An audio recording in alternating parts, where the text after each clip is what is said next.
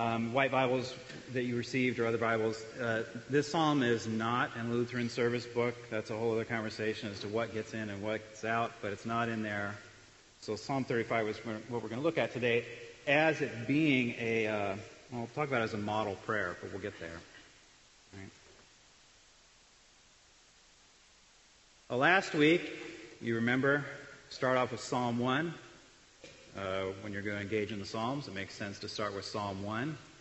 It's that gateway psalm that says, here's what the rest of the Psalter talks about and the wisdom literature that follows it. Um, Ecclesiastes, Job, and Proverbs, right? Uh, anybody remember what Psalm 1 was really addressing you with? What was it really talking about?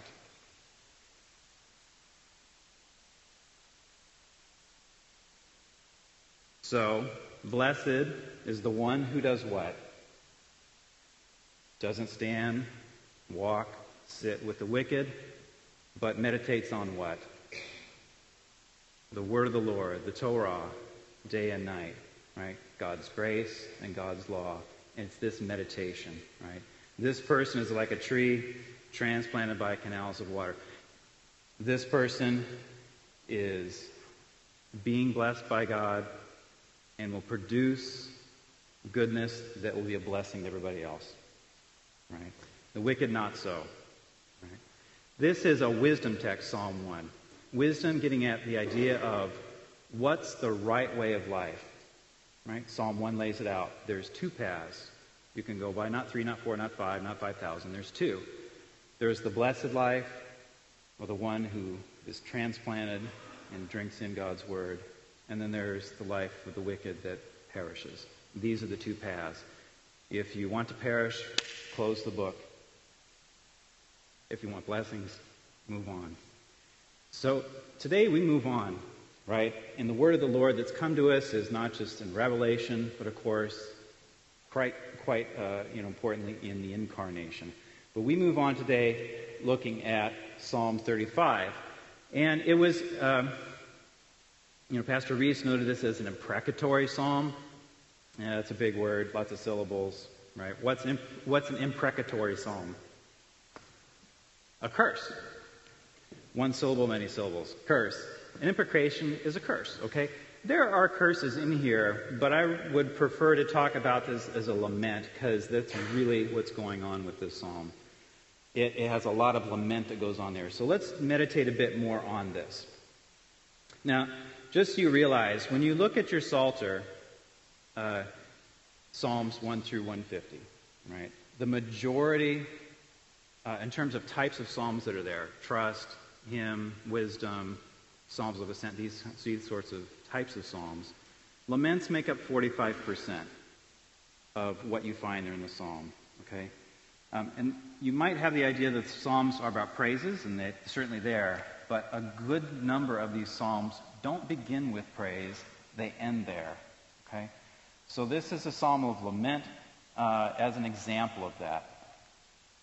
Now, laments are pretty easy to remember in terms of structure. And I give you the structure because it's helpful for what I'm going to talk about for a model prayer. All right?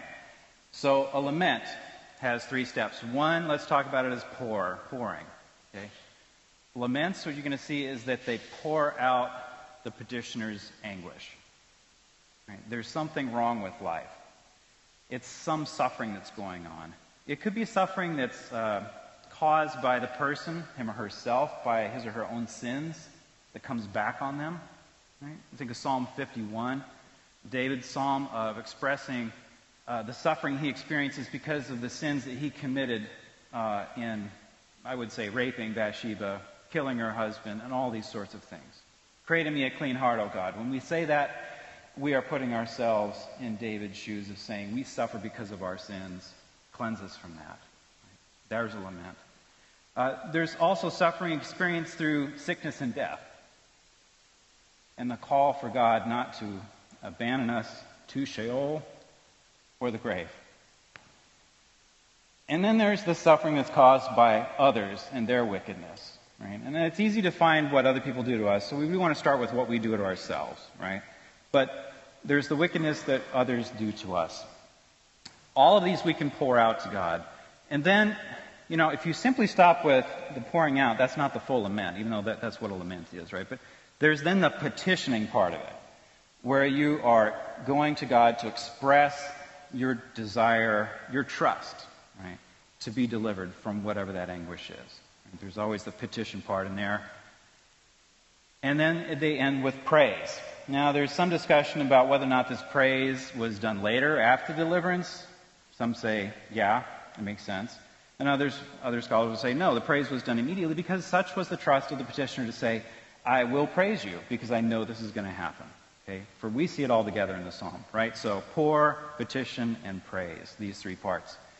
Now, if you look at the entire uh, Psalter, right, 1 through 50, you'll see that in the, in the first part of the Psalms, the Psalter there, the vast majority of the Psalms are laments, giving expression to anguish. And then you'll see the last few Psalms are all praise, right?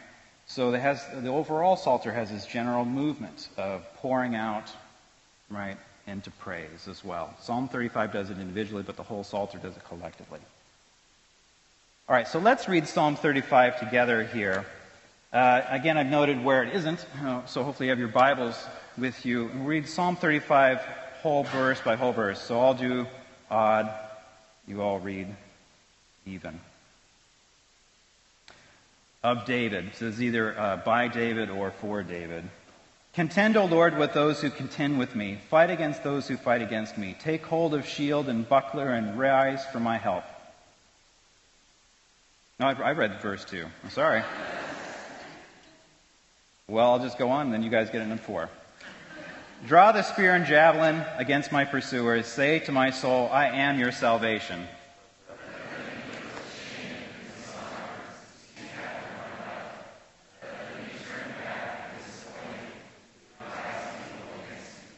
Let them be like chaff before the wind, with the angel of the Lord driving them away.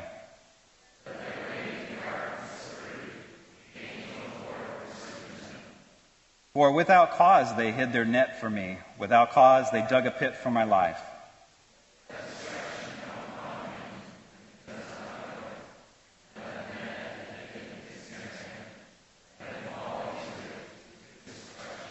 Then my soul will rejoice in the Lord, exulting in his salvation.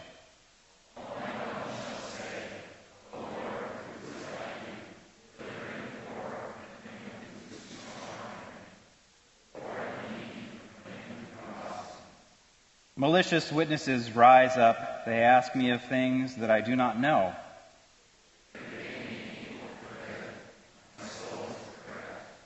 But I, when they were sick, I wore sackcloth. I afflicted myself with fasting.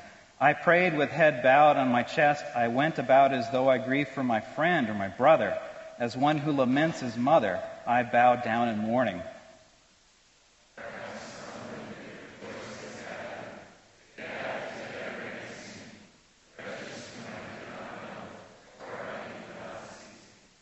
Like profane mockers at a feast, they gnash at me with their teeth.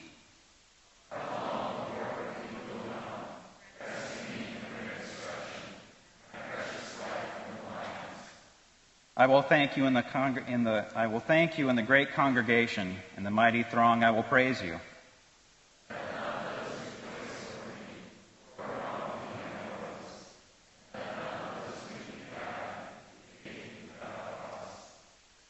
For they do not speak peace, but against those who are quiet in the land they devise words of deceit.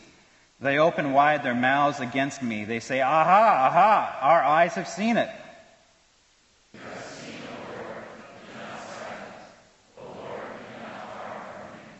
Awake and rouse yourself for my vindication, for my cause, my God and my Lord.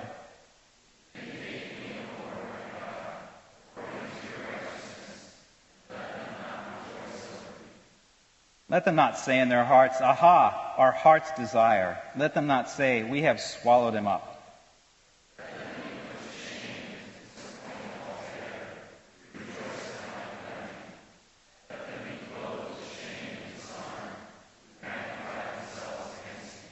Let those who delight in my righteousness shout for joy and be glad and say evermore, Great is the Lord who delights in the welfare of his servant.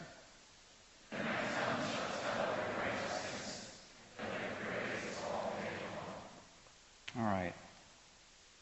Psalm 35. As you read through it, it's sometimes helpful to, to take Psalms and look and see what their structures and patterns are. All right? So we see there's a threefold pattern here in this lament.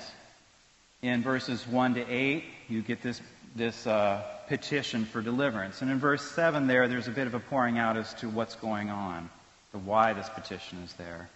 And then it moves on to praise in verses 9 and 10. And then the, the petitioner starts over again, right? Pouring out this anguish before the Lord, before then moving on to a short petition and then again praise. And then three times is what you're trying to hit for perfection, right? Three times is great. Again, this petition, ending with praise. And it's not that the psalmist is a such stutterer. It's not that the Lord is hard of hearing. It's that you can petition, and you can petition, and you can petition, and God will hear. Pray, and pray and pray. Repeat it and say it again because God does hear. Now, we see in this that the petitioner is unjustly, unjustly suffering from other people's malice. And that's important to understanding when you would pray this, right? Unjustly suffering from the malicious plans and wishes of other people. And the petitioner then asks God to do specific things with a so that, right? Asking God to litigate, to contend, it's a legal term, and to, so like the divine lawyer, and then the divine warrior. And what does the petitioner want? That the attackers be stopped. And that what they plan to do on this unjust petitioner be done to them. Right? I'm rubber, your glue, your bad plans bounce off me and stick to you, right? This is what he's asking God to do. This is the sense of justice, right? Not that it's that it's so much more worse for them, but whatever unjust things they plan, may they suffer from it. A common understanding of divine justice. Petitioning that the, you know that his own honor would be vindicated, and so that he would have peace and wholeness again in the community. Right not be despised in front of others, right? But have what's just and proper for you know what he has actually said and done. And so that ultimately, you know, he and his loyal friends, those who rejoice in his righteousness, can praise God, right, for this salvation, which in this case we need to think about in terms of justice. That God's righteousness and salvation here are in vindicating those who are innocent. Okay? And it's again important for us to keep in mind as to when we'd want to pray this. Now, this who is the petitioner here? It could be David.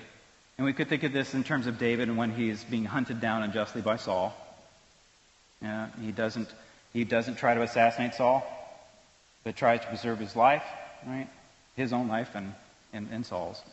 Unjustly hunted down could be the context for this. It could also be easily Christ, right? Who suffered unjustly from the treason and slander and malice of others, praying this to God. But of course, we want to see ourselves here. When, when we actually are in the right and unjustly suffer, right? Then we can petition you know, God to deliver us from those pernicious plans of those people who would appear to be our friends, but are actually trying to get us, right? And dishonor us. And so Psalm 35 gives us this model prayer. How do I pray when I suffer? Read the Psalms. Actually, read them and use them as your own prayer, but use them as a model as well. Here's what we're not supposed to do, right? This model shows us we're not supposed to do what? Take the vengeance in our own hands. Read Romans about that. And by that, I should also say don't take vengeance into our own iPhones and Samsungs, right? and use social media as that place of vindication. Don't accuse God of being unjust for your scenario. Read Ezekiel 18 on this one. And don't bottle it up and act like it's not there. See how the Israelites gave expression to their suffering in Exodus 3. And God heard. So, what should we do, of course, but pour ourselves out to God, petition for our deliverance, and then praise God for this salvation? Key in on these words at the beginning, right? I, the Lord, am your salvation. That's a declaration. You have that declaration and promise. So I'd ask at some time, take out this blue prayer card you see in front of you and use it to write your own lament. Right? The pouring, the petitioning, and the praising of God for your deliverance. Here ends the word for today.